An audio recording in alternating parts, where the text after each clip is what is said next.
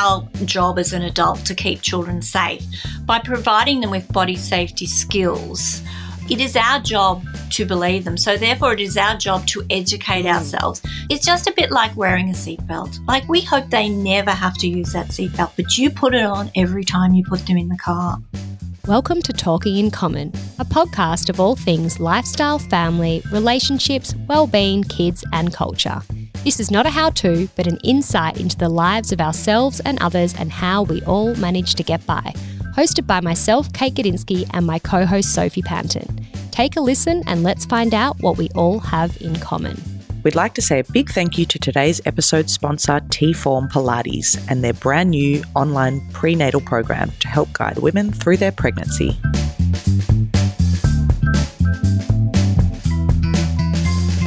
Hello, Kate. Hello, Sophie, my lovely, delightful pregnant friend. I'm a bit concerned that you are about to have this baby any moment here in my living room. Get your rubber gloves out. I've got get them the, ready. Get the towel out. got a towel. Got all the perfective, pr- perfective, protective equipment. Do I? No, I clearly don't. Imagine if I had the baby here, right here, right now. I'm getting the vibe. Just kidding. Every time I see you, you say that. Well, you are pretty much near your due date soon. You will be by the time this episode comes out. Actually, by the time this episode comes out, I could well have had the baby.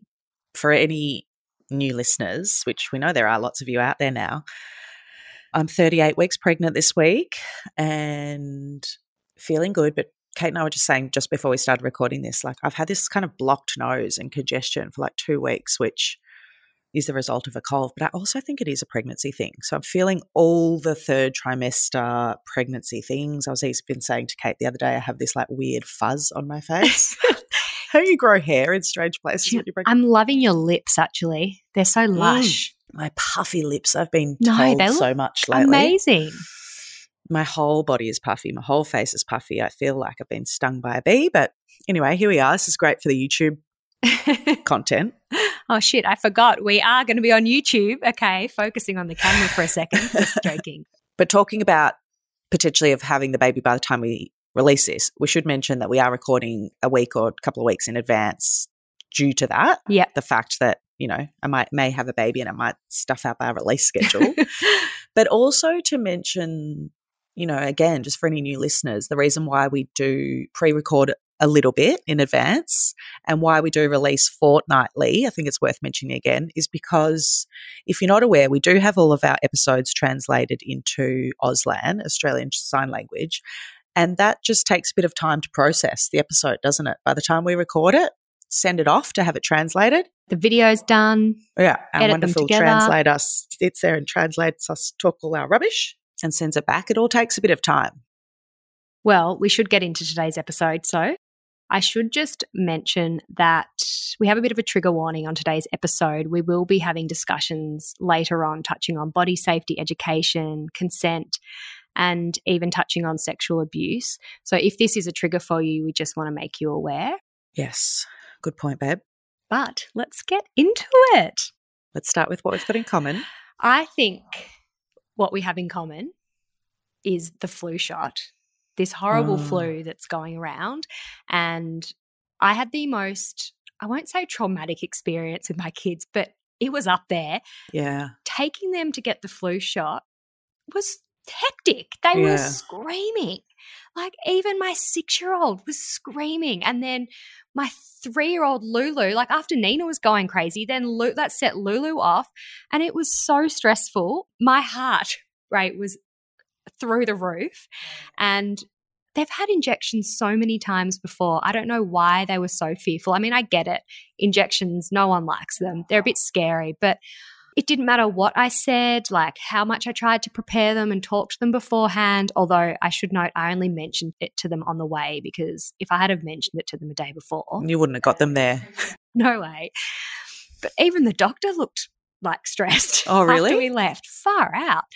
Well, if it's any comfort to you, someone was saying to me the other day that their child had stuck themselves between a doorway. Oh my God. So when I left, I said to the doctor, surely this happens all the time. And he actually said to me, I've had children like Yeah. hold themselves in the doorway, uh, like trying Yeah. to get out. We got there in the end, but now Lulu, every day is like, do I have to have another injection? She's constantly been asking me. I'm like, next year. And then I realized, oh shit, the end of this year, she'll have to have her, I think you have to have four year, yeah, four year old um, immunization. So not looking forward to that. But how did you go with honey? Yeah, we've both done that this week, haven't we? I can't even remember if I did it for honey last year. I don't think I would have because we are all locked down and Mm. like there was no flus really going around. Yeah. But me being pregnant and honey at childcare and just with how nasty the flus are going around, like, I mean, this is what you and I have in common, but honestly, the rest of the freaking country will understand with kids, young kids, whatever age kids. There's so many colds and flus Oh. and so many viruses and illnesses. It's actually insane and it's really hard to manage. It's constant it's so constant. Yeah. cold. Then we had COVID. Yeah. You've had colds. yeah, coughs. Just it's literally like a revolving door. And everyone that we speak to, all of our friends with young kids, are all saying the same thing. So it's like a bit of a drainer at the moment. And if you're an interstate or an international listener, hello, but this is what's happening here. I just feel like it's worse than it's ever been. I think because everybody was practically locked up for so long that we Yeah. weren't used to just getting normal things like colds and flus and coughs. Yeah. There's just so much more hype around it now and tension, but people are actually getting really sick. It's just we haven't really seen that so much. I mean, yes, people have been getting sick, but it's all about COVID. Yeah. And so their little immune systems aren't as used to kind of being around all these germs and Yeah. they're all copying it. And then we're copying it. Yes. Oh my God. And then we cop it, which is the worst. But Touch wood, my house is healthy this week. I know, same. It's like a good week. Good week. It's like when you get to catch up with a friend or a family member, it's like, quick, we better do it this week while we're both healthy because next week we'll all be sick again.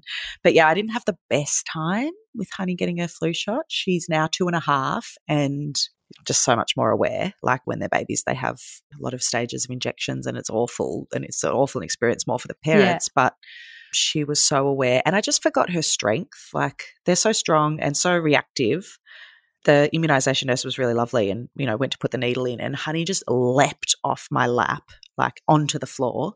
And i thought i was really prepared. I'd taken her this good little honey lollipop and given that to her beforehand to distract her and all this sort of thing she leapt off my lap threw the lollipop in the air oh, they don't even care about that in the moment. and the fear on her face she looked at me just like mum what are you doing to me? I just felt so awful. So then the doctor had to do it again or the nurse had to do it Oh again. So my she had to have it twice. But it's interesting a little bit like lulu honey has been talking about it since but almost comforting herself which is something that she does. She's like honey went to the doctor honey went to the doctor but she's okay she's okay now. She's brave she's she's good she's all good. So she's been you know thinking about that experience Processing mind, it. which is interesting yeah.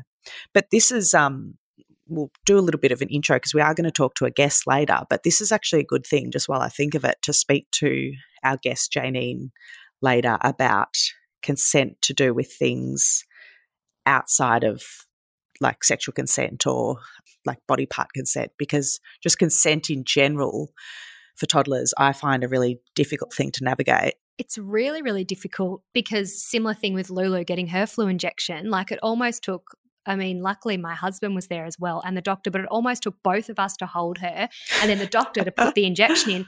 And we're like, you have to have this. But she's saying, I don't want it. And obviously she needs it because it's for her health and there is a nasty flu going around and we want to protect her. Mm. But, it's, but then you're being really forceful hard, in a way kind of thing to navigate when they're saying no. And I think consent is a really important topic, something that we maybe often don't think about with young children. And, you know, there's so many situations I can think of, like, you know, whether it's washing a child's hair and they're resisting that, or whether it's, you know, putting them in the car seat and they are screaming and it's like, we have to have your car seat done up. Like, what am I going to do? Not do your car seat up and we're not going to sit here all day. So what do I do? Do I force you into it or do I sit here and wait for 2 hours and miss the appointment or activity or thing that we're meant to be getting to? And a lot of the time, it can be, I, I mean, I'm going to say as simple as it doesn't always work, you know, the way that you frame something or the way that you say something. But often in the moment, like you're just trying to get shit done. You've got stuff to do. You don't have time to go, how am I going to explain to my oh toddler God. that we need to do X, Y, and Z? So, And just the patience that it takes to be like that. You just don't have it in you every day. no. Like some days I. Not when you're 38 weeks pregnant Oh either. my God. I'm not seriously. pregnant. I don't have the patience in me. And they're kicking and screaming, and you need to be somewhere and you're tired and sore yourself. Yeah. But yeah, I am really looking forward to getting into that a Another bit more. interesting one was in our episode with Clementine Ford Mm. a couple of episodes ago, and she spoke about, you know, I think she's got a five year old, 5 or Mhm. six year old, and, you know, how she mentioned saying to her son, Can I give you a hug? and not just hugging her child, which that's an interesting one too, because I always just hug my kids. Yeah. And my kids always just hug me. And I think I would assume that if they don't want to hug me and they push me away, then I wouldn't force them to. But I've never really thought to ask them. Like, of course, you'll go sometimes, come and give me a hug. But Mm. I don't often ask them for a hug. yeah, it's got me really thinking that even just that small comment that she made and other things that I've learned, you know, th- things even from you. You have a six year old now, or, you know, she's at a much more mature, developed age, and your experience all experiencing all sorts of different things than what I am with a two and a half year old. And so I even learned things from you that I'm like, oh my God, that's fascinating. I can't believe you're like dealing with that already because she still seems like such a little girl to me. But yeah, you know, that mention of that sort of day to day consent just around even you as the mum giving your own child the ability to give the consent just to have a hug is really interesting and it's really thought provoking. It's a great thing to think about. But then there's also like that fine line of like, how far are we pushing this, you know, before it gets like a bit, I don't know, what's the word, over the top and you're over analyzing the way that every action you take with your child. And I mean, I think it's probably important, you know, to think more about, okay, let's use when they're having a bath or a shower, for example, and, you know, you're helping them wash themselves, like particularly the younger ones, you know, saying to them, like, okay, we need to wash, you know, our vagina, we need to wash our bottom, we need to wash under our arms. And if they want you, you know, if you want to help them or they're not doing it, you know, can I help you do this? And kind of telling them what you want to help them do, like what needs to be done and that they're okay with it rather than just kind of doing it. I don't know, you know, teaching them. Maybe that's a way we can start teaching them consent. We'll learn more about this from Jayneen. I mean, she specializes and educates people about this stuff all the time. So I think it'll be a really beneficial conversation for us to have. I know I'm really keen to learn more about it as you are too, Soph. Um, another interesting one I, I was mentioning to you the other day was with Nina recently, she had a little bit of an incident at school. And I mean, this might sound like a really small thing to a lot of people listening, but as Soph said before, my daughter Nina is six and she was at school. She goes to school, obviously. And a child that she often plays with, a boy decided to pull her pants down at playtime, which is so inappropriate. And Nina was really embarrassed by the situation. She said she felt embarrassed, she felt angry, she was quite upset by it. And the same boy also did it to another little girl and actually fully pulled her pants down and her underpants. And I mean, how embarrassing Oh, for and her and her underpants, underpants. out. Like how inappropriate, um, embarrassing for a young child, a bit confusing. And when the teacher told me that this happened, I was just I was really um I guess pissed off, but I was upset for Nina and I just thought this is not right. Like someone shouldn't just walk up to someone else and touch their body and pull their pants down. So it's up to me as a parent to be teaching Nina about her body, about her body bubble or her body boundary, and that it's not okay for someone to do that. Uh, one thing that I did feel good about was that Nina had the confidence to tell the teacher.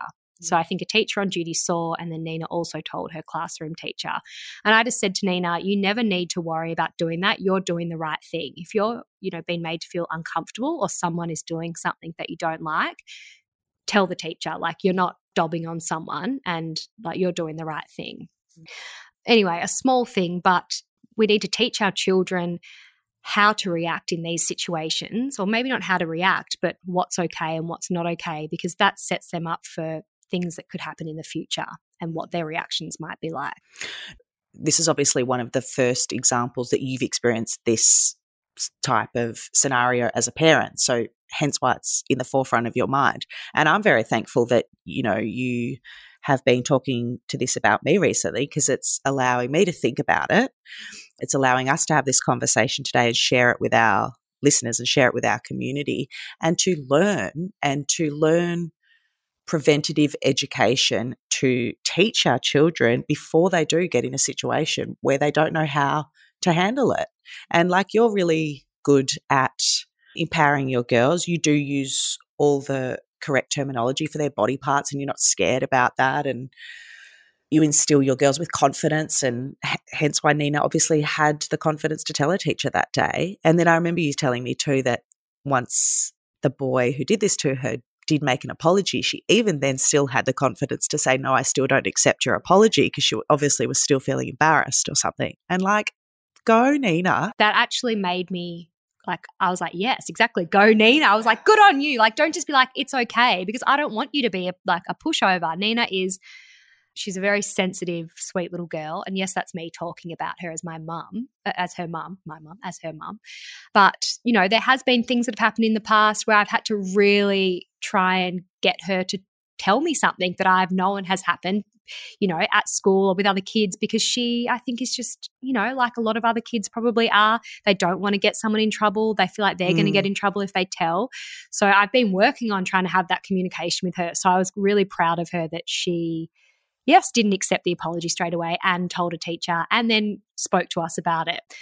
Because, you know, as I said, this is little steps to setting them up to protect themselves later in life. And I think I was reading something, we were talking the other day, it's like one in five girls and one in eight boys will be sexually abused before they're 18. Mm, that's an extraordinarily scary statistic. Not that thought. that was a sexual anything sexual, but I'm just saying in terms of yeah. learning consent and just learning and talking and being more aware about this topic. Like it can be incredibly difficult and confronting to think about body safety for young children and sexual abuse. And it's a really icky, awful thought. But if we don't talk about it, like I was saying before, we aren't going to be equipped and prepared to educate not only ourselves, but also educate and empower our children to have the right tools in their toolbox to react to a situation that they might feel uncomfortable with. And as adults, like we have layer upon layer in our minds about fears or shame or guilt or things that have influenced us or affected us in our lives. And we feel awkward about talking about it, but we can't project that onto our children.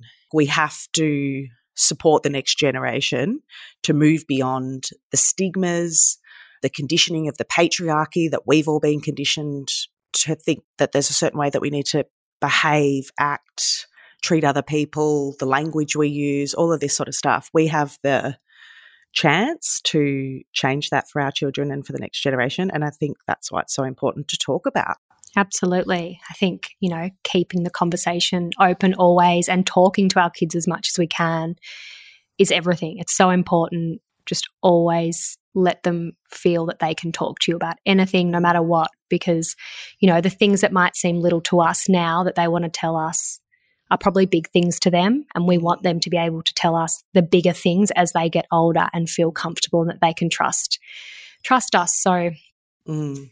living in the era amongst people like Harvey Weinstein, you know, who have been outed as sexual predators, sexual abuse is definitely something that people are more aware of these days. And therefore, topics like consent and body boundaries are being talked about a lot more. And thank God. And you know, specifically with children now, I'm sure, because of that awareness. Mm. And with this said, and like you mentioned before, our favorite feminist, Clementine Ford, what I've sort of been thinking about a little bit more since the conversation with her is how we as parents and people of our generation are sometimes still like unwittingly nurturing the patriarchy and how conversations are still accepted amongst friends or with children and this sort of gender influence that's still there. Like i was saying to you before like there's these examples of like talking about men's balls like you know you've got balls of steel like that's a strength yeah and then talking about like pussies as women's vaginas, like you're a pussy, like as a sign of weakness. Oh, it's so gross, isn't it? It's so gross. And the fact that there's still that sort of language and vocabulary in everyday conversation. And obviously, that's not the way that we're speaking to our children. I hope our children aren't hearing that. But other similar examples, like boys don't cry or don't cry like a girl Yeah. or be tough, be a man. Even when kids hurt themselves, like, you're okay, you're okay, you're okay. But it's like, but they probably just hurt themselves. I do that all the time. Like, it's okay to be weak or be. No, actually, I Exactly. shouldn't even say the word weak. It's okay to show vulnerability and be hurt Yeah. And emotion. and emotion, whether you're a boy, girl, like, it shouldn't matter. Yeah. But this conditioning and the way that we've been conditioned is just truly sort of frightening. And, and I've just been sort of pondering a lot lately about how, yeah, we do just sort of naturally and unwittingly go towards that sort of language and It needs to change. it needs to change. We should introduce our amazing guest. We should. We should, because we're actually going to chat to her in like a minute. right now. So today we are joined, or we're going to be joined by author, educator, school teacher, former school counsellor, and mother of three, Jayneen Sanders. She is an advocate for body safety, gender equality, and respectful relationship education being taught both in the home and in schools. And she's published over 100 stories for children through her niche publication, Educate to Empower. She's going to teach us a lot more about this than what we can tell you guys. Jayneen feels passionately that we can do so much more to keep our children safe by teaching them age appropriate and empowering education. Let's learn, girlfriend. Let's empower ourselves. Yes, let's leave this conversation feeling empowered, full of knowledge. Let's meet Jayneen.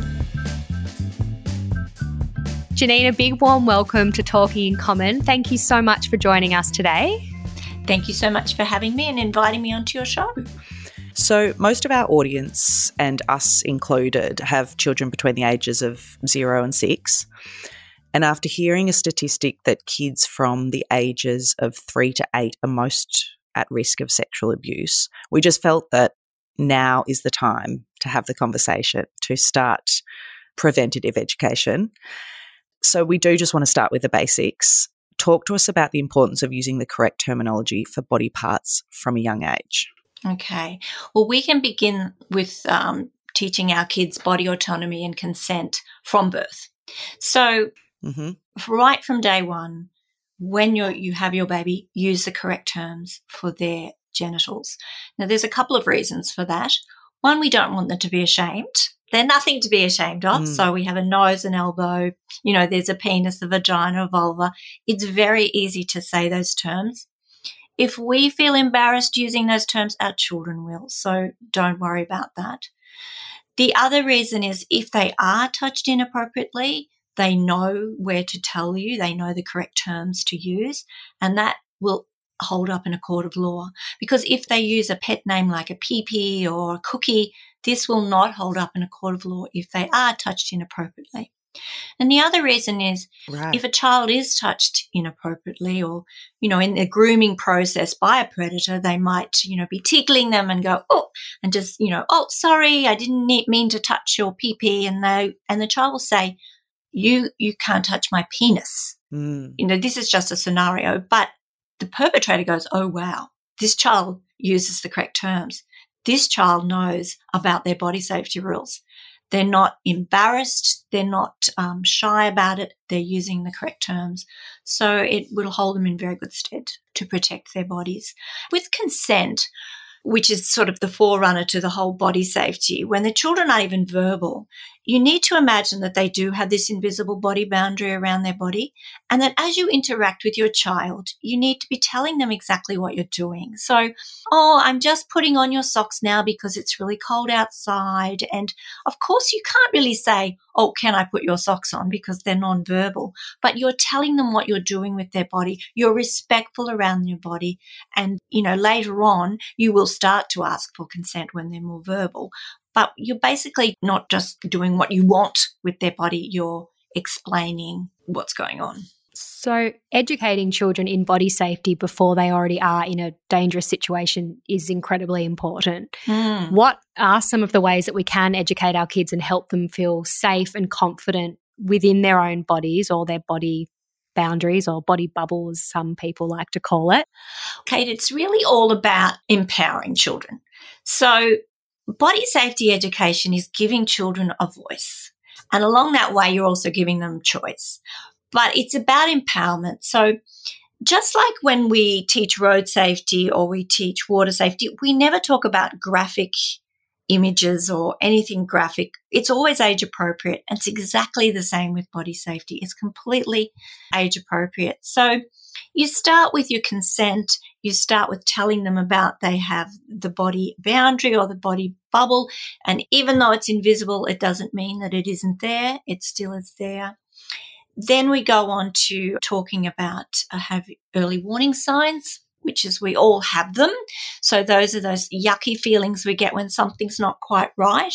So they might feel this, you yeah. know, that someone's tickling them and they say stop and the person doesn't stop. Mind you, when you do tickle a child and, and they love it, when you do say stop, they absolutely you stop. But, you know, they might just feel uncomfortable with that person. So you teach them to tell you about that and to talk about their early warning signs.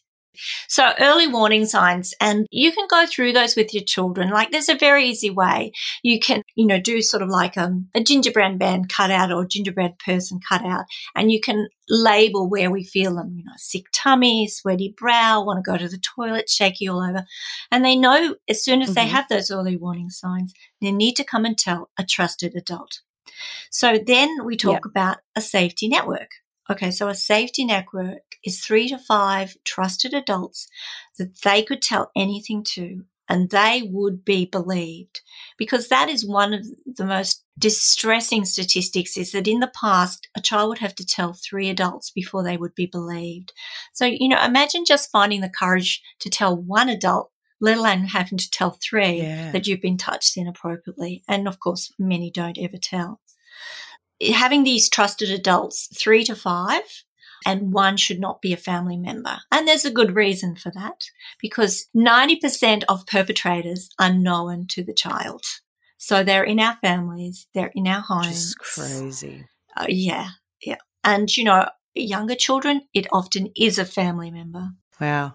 I think it was quite interesting what you were saying before, going back to using the correct terminology mm. for your mm. genitals and perhaps the child being in a situation where they're confident enough to use the right terminology to the perpetrator, but then also having the confidence to say that to a parent or to a friend, you know, so and so's touched my vagina or so and so's touched mm-hmm. my penis, and how you're talking about raising a red flag. If a child comes and says that to you, mm. you're immediately going to respond to that.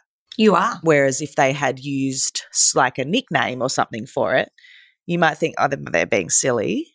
But I think that's such an important point on both sides. So, like, A, having the confidence to, to say it to the perpetrator, but B, having the confidence to say it to an adult and to raise the awareness and to raise that red flag when something has actually happened.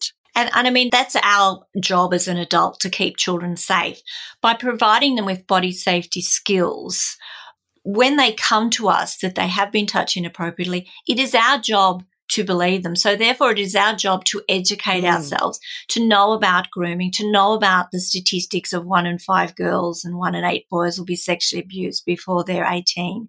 You know, it is our job to find these things out. Then it is our job to provide them with these empowering skills just in case. It's just a bit like wearing a seatbelt. Like we hope they never have to use that seatbelt, but you put it on every time you put them in the car. Body safety mm. is exactly the same. We hope that they never have to use these skills but it's there just mm. in case because they're not always with you. They go to, you know, to footy, they go to swimming, they go to, you know, they go to school, they go to play dates. That freaks me out, play dates, because my oldest daughter is at the age where they're asking about sleepovers and I won't mm-hmm. allow her to have sleepovers yet. I think she's too young. But I always say to my husband, there's going to have to be a point where it's going to happen and she's going to have a sleepover. And, you know, I can't keep her in our little house bubble forever without being paranoid, how do you trust anybody? How do you allow them to do that? And how do you know? So it's about empowering your children. Kate, what you need to do is you need to download. Um, get stressed out about it. No, don't get stressed. It's quite simple, really. You can download my free poster, which has the five body safety skills. and you can put that on the refrigerator so that everybody who comes into your house knows you teach body safety to your child. No big deal. Why aren't you doing it? We could all do this. It's, you know, it's empowering. An empowered child is an empowered teenager, is an empowered adult. My child will know, you know, about consent. My child will know that's not okay. I don't want you to do that. So you put that up there. Everybody knows that that's what's going on. So when they go to the sleepover, you go, okay, well, we do body safety. You upfront with it. Now, if a perpetrator in the home knows that your kid does body safety and your kid is educated to tell, they're not going to go near your child. They're going to pick the kid who's vulnerable, who feels shameful, who's you know, is needy, who hasn't had this education, who is looking for the love, you know, they're going to pick very wisely, like perpetrators are very skilled at grooming.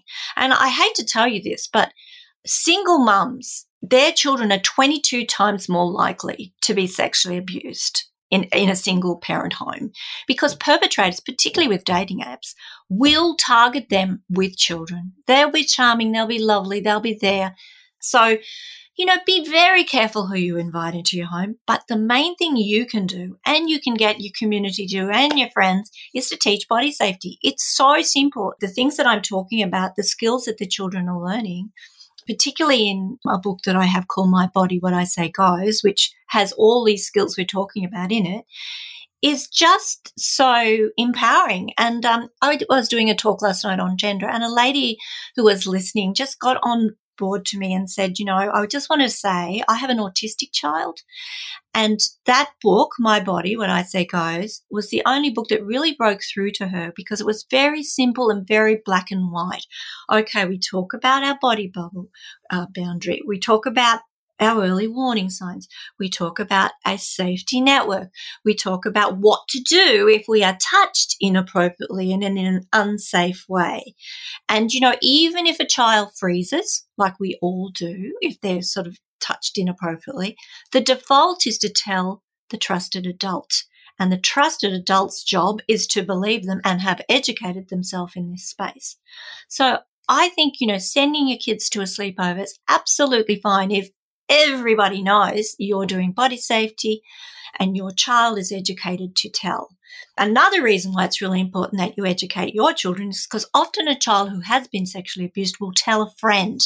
And then your child, the friend, can tell you what's going on and the abuse can stop. You know, that's what we want. We want the abuse to stop. Yeah. I think they're all such good reminders and such good tips because like Kate just there, it can be a bit overwhelming. And because we're talking about this topic, like it's so easy to just sort of riddle yourself with fear and, and anxiety around it and not know what the right thing to do is. But when you put it so simply the way that you have, it, it is so true. We were just having a little bit of a chat before about how conditioned we are as humans and to act and behave in a certain way you know, mm, to say mm. things like girls behave like this or boys behave like this.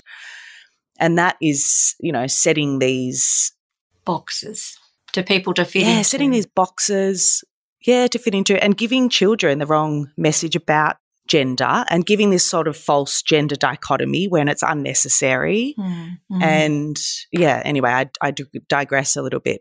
You know, not really, because I see gender equality as part of this as well. Because, you know, girls are conditioned to be sweet to say sorry all the time, to be the one who takes less space. And boys are conditioned to be, well, I can own more space and I can be louder and pushier. But you know, if we're teaching our and children equally, and, mm. yeah, all of that, if we're teaching our kids to be kids without gender labels, then girls, boys, all genders alike can be empowered to speak up you know, have the right to take up space, yeah, exactly. have the right to say, that's not okay. You know, I certainly did as a young woman, and, and I really want our children, particularly our girls, to do that. I just think no limits, no labels. We need to stop labeling our children, you are this or you are that. I mean, gender inequality starts from the moment the child is born. I mean, I don't know what gender yeah. your child will be, Sophie, but if you have a girl, there will be people out there who will be saying to you, what a little sweetie, what a beautiful, all about her physical appearance. And him, oh, he's strong. Mm. He might be like, Dad, is he going to be a footballer? You know, and off it goes. Yeah. And, and talking to these teachers last night about gender equality, they say that the kids are three or four and already they're saying, oh, the boys, you know, we play with the trucks. This is a boys' game. You know, you, you girls are over there. Mm. I mean, really, it's limiting everyone's potential to be who they want to be. Plus, it's also saying one gender has power over another. And that is the basis of domestic and family violence. And children in a family violence home, a domestic violence home, are six times more likely to be sexually abused. So it kind of all works together. And I just want to give children a mm. voice and an empowerment. And a lot of parents say to me, oh, now my child's going around and saying, my body, no means no. But I say, you know, like, wouldn't you rather my daughters now? is doing that a little bit. But good. Another thing, like the social aspect with young kids as well. So, particularly with my six year old, there's been a couple of things that have happened recently at her school. And one of them was something that is, you know, most people would find pretty harmless, but I was really unhappy about was a little boy that she plays with pulled her pants down at lunchtime couple of weeks ago. And when I was informed about this, I was very, very angry. I wasn't happy mm. when the school told me. And I mean, my daughter was really embarrassed by it. She said she felt angry by it. And I was really happy that she had the confidence to actually tell the teacher and that, that she told us as well, and that she wasn't worried that she was going to get in trouble. Oh. But I just thought that's not okay. And that's what I was trying to explain to her. That's not okay that someone can just do that to you. And I know they're six and seven years old, but it's still not okay. It's still not okay. And I said to Sophie, the teacher told me that my daughter Nina said when he apologized, she said, I don't accept your apology yet. And I thought, well, that's good. Like, that's give her the time you. to think about it. Yeah. See how she feels about it. And I followed it through again with the school because I just wasn't, I wasn't happy. And you know, you get these, oh, often boys can be a bit more no. rough. And it's like, no, but that's not okay. It's inappropriate. It's not okay. It's absolutely not okay. And I'm, I've just done a blog recently because I'm sick of those things like, he hit you because you like he likes you. And the response, there is no excuse mm. for hitting. Hitting or hurting someone is never okay. You know, boys will be boys. There is no excuse for this behavior. Rules are not different for boys and girls. Like we need some comebacks and that's not okay. Like what is, what is happening at home that that child thinks that this is okay? And what is, you know, really that teacher needs to be doing a lot more work around uh, body safety and hmm. consent mm. and children's rights. Because, you know, that is starting from a very young age that he is doing that. And what is he seeing? Like that to me sounds like he, you know, the, the age that most boys see porn is 11. So, you know, maybe an older brother or sibling is showing them porn on the phone. And we're seeing so much more child on child sexual abuse because of the access, easy access to porn on the phones. And so, you know, they're seeing things they just mm. totally don't get and totally don't understand. They're playing it out on younger children. So, you know, I would be equally as horrified as you. I would want to know what the school is doing about it. I would want to know that they're doing some uh, respectful relationships with body safety and consent and that this is uh, nipped in the bud very quickly. Plus, it's really awful for your daughter, an experience she should never have had. And to even in one moment think that it could possibly be her fault. I'm really glad that she spoke up and um, she continues to speak up. So was I. I was so proud of her to do that. Mm. Yeah, absolutely. But that's props to you. You know, you're obviously teaching her the right message. All right, my love. Can we take a little break for a minute and talk about our own bodies? We want to share the amazing new online prenatal Pilates program for pregnant mamas by T Form Pilates. Yes, this is such a good one. T-Form have just launched their brand new online prenatal program to help guide women through their pregnancy. Owner and mother herself, Tamara, has developed the program that grows with you, meaning that the workouts and information provided directly line up with how far along you are in your pregnancy. Genius. So good. Each week, you receive a workout plan consisting of a mixture of video based Pilates, stretch, yoga, and meditation classes designed to keep you strong, fit, and comfortable from five weeks to full term. I've been loving this program lately. On top of the weekly workout plan, you also have access to so much information and amazing resources on the baby's growth and development, and also industry specialist advice and recommendations on your own health and pregnancy. And the best part for me right now, almost entering the next stage and having a baby, once the baby comes along, there's even a postnatal program set and ready for you. We can both honestly say that we are very happy T-Form clients ourselves, and we cannot recommend this enough. Now let's get back to the episode. I just wanted to go back to the topic of consent for a minute. We asked our audience some questions and they wrote into us, and a lot of them, and this is digressing a little bit from body consent or sexual consent, but consent in general, I think, is something that parents with young children struggle with a bit. Mm-hmm. A common question, which I thought was a really good point, was, you know, how do we approach everyday situations? For example, like just putting on a nappy or getting them dressed or getting them undressed, taking them to a doctor, getting an injection, these day to day things that as parents we have to do to get by. And we want to allow them to consent to everyday things. How do we I have a good Great. answer. Give it to us. okay, okay. Basically, you need to say to your child, I'm your parent and it's my job to keep you safe. And sometimes I have to do these yep. things like change your nappy so that you don't get sores and we have to take you to the doctor. So it's my job to keep you safe. And that's why I have to change your nappy. And you know, we're going to the doctor because you're unwell. Again, it's my job to keep you safe. You will need to come with me, but I'll make sure I'm in the room and make sure the doctor asks for consent and the dentist before they touch your child's body as well. Mm. Because this is one area that's really quite distressing for me for children with disability. Did you know that one in two disabled women are sexually abused? So I think our carers of disabled kids need to ask more about consent before they just come in on on their body. So you need to just basically say, this is my job to keep you safe. And right now I'm keeping you safe and you need to do what I'm saying.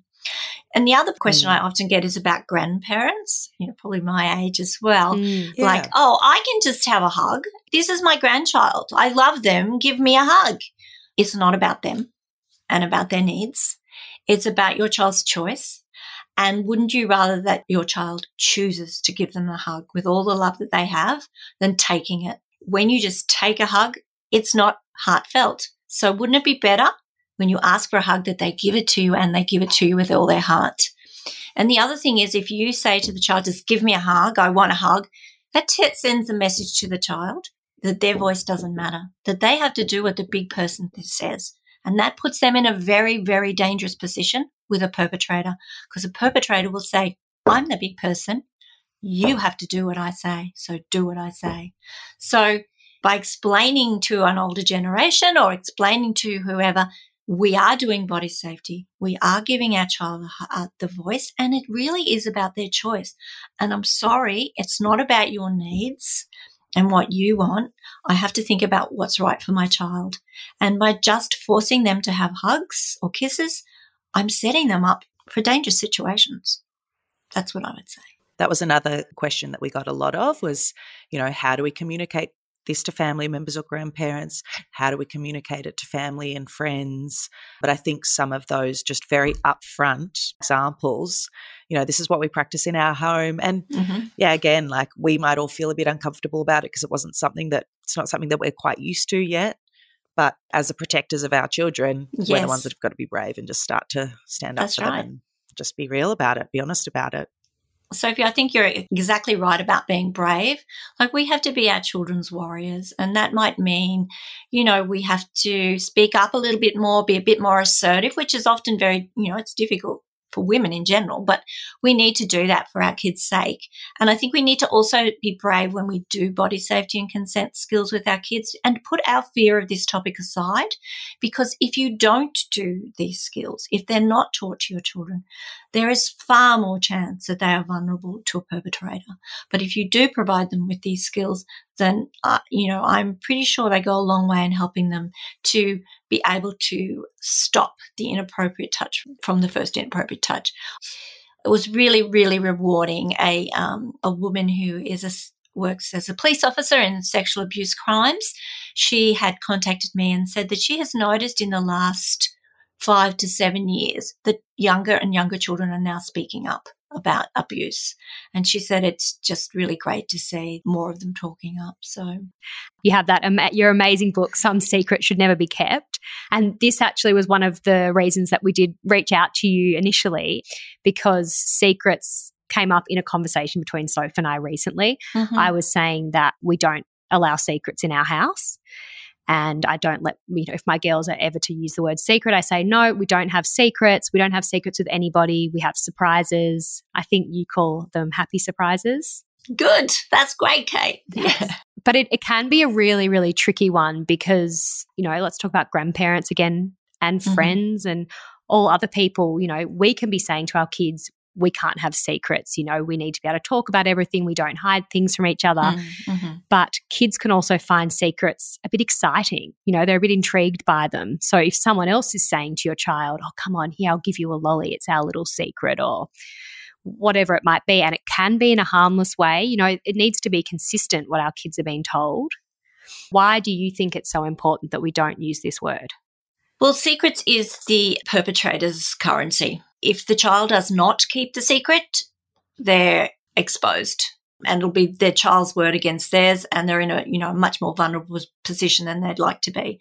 So without secrets they're pretty much screwed really. So they use secrets all the time. They tell the children like when in the grooming process they'll say to a child they'll test them out and like this. They'll give them some lollies and they'll see if that child like this is our secret. Don't tell your mama. She doesn't want you to have lollies but you know i'm your friend. So and they'll test to see whether the child can keep the secret. And if the child can keep the secret then they'll move on to bigger secrets and more secrets until it's our secret. You can't tell your parents now, you know, and it moves on.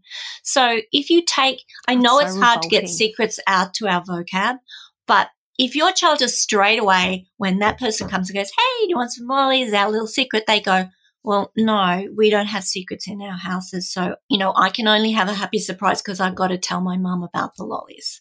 You know, you've got to try and get that out of your vocab, basically. And I think it is a very dangerous word in a way because that is a grooming technique and they will threaten children terribly, terribly if they break the secret. Like, you know, I'm going, your mum will go to jail, you'll go to jail. And I mean, we're talking like a three or four year old, five year old. I'm going to kill your puppy. You know, if you tell this secret, I'm going to do all these things. Well, you know, they're children they're going to be absolutely terrified and they're not going to tell and they don't tell.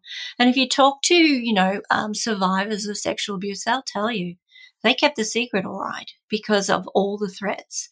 So I want to get rid of the word really. I just want to have, you know, okay, we don't have secrets. We have happy surprises. So, you know, it's Granny's birthday it's going to happen. It's got a, a, limited amount of time. Everyone's going to know. So, but secrets, you see, they can, they can go on forever and ever and ever and they don't always have to be told, whereas surprises will be told. Yeah, that's a good point that surprises always get told and secrets don't. But I'm so glad that we're talking about this because I feel like other people need to be aware of this because when Kate first was saying that, well, I don't really speak about secrets with my girls. I was like, what are you talking about? Like, how ridiculous. Like, what do you mean you don't use secrets? And now I'm like, it's so obvious that that's like a grooming technique and that that's something that kids can be manipulated and terrified into keeping a secret that held over them and online too held over them online yeah absolutely so whereas i was just thinking about it like a more harmless thing like a grandparent saying here's a lolly don't tell your mum it's a secret or a friend mm. or something but Uh, you know, again, maybe because I don't have children of ages being exposed to this sort of thing, I hadn't thought about it yet. But it's so important to think about before they get to an age where they're put in that position. Exactly. How exactly. do we sort of deal with kids then that they might worry that they will get in trouble? So if, you know, they do want to tell us something, they know we don't have secrets, but someone has, as you said, threatened them, or on the flip side, you know, getting teased by their friends of something that mm, might happen at mm. school if they tell the truth. How do we kind of, obviously by talking, but create this sort of open dialogue so that they do feel comfortable to talk about yeah. awkward topics or experiences that may happen?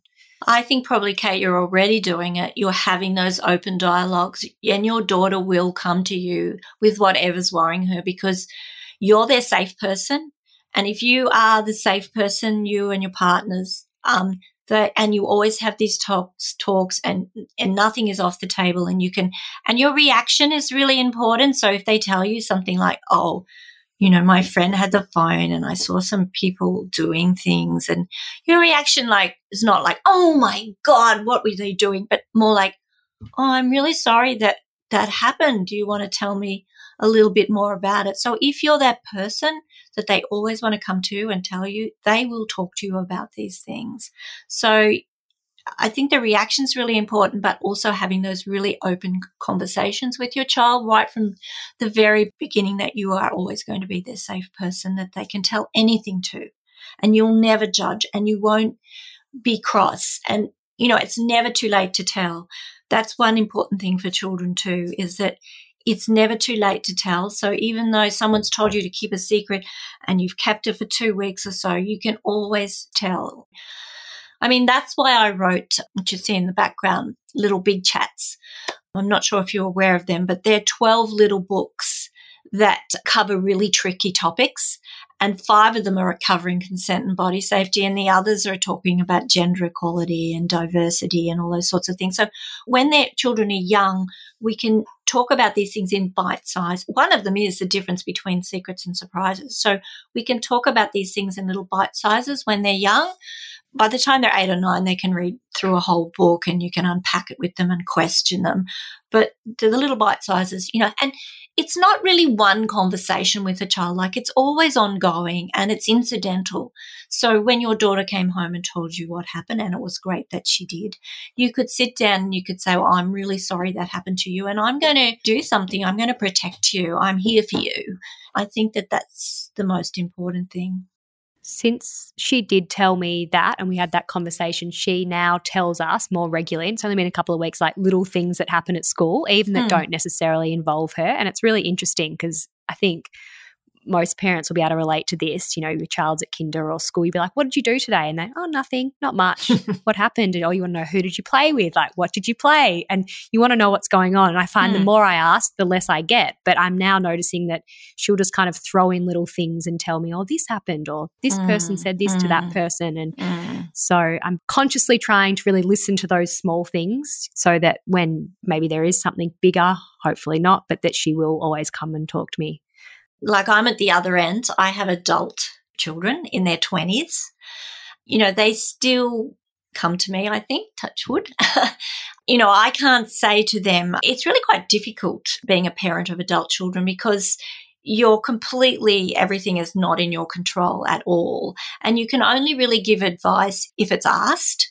So, you know, there might be a little thing and, and I'm so grateful when they come to me with a little thing and that we can talk about it and open it up because that's what I put in place when they were young that I will talk to them about anything and I'm here for them and I'm always going to be here. So even though they're adults now and they're doing their own thing, those little things when they come home and they just say this happened or that happened and I can, you know, open it up a bit more with them and we can have some really good chats as adult on adult now.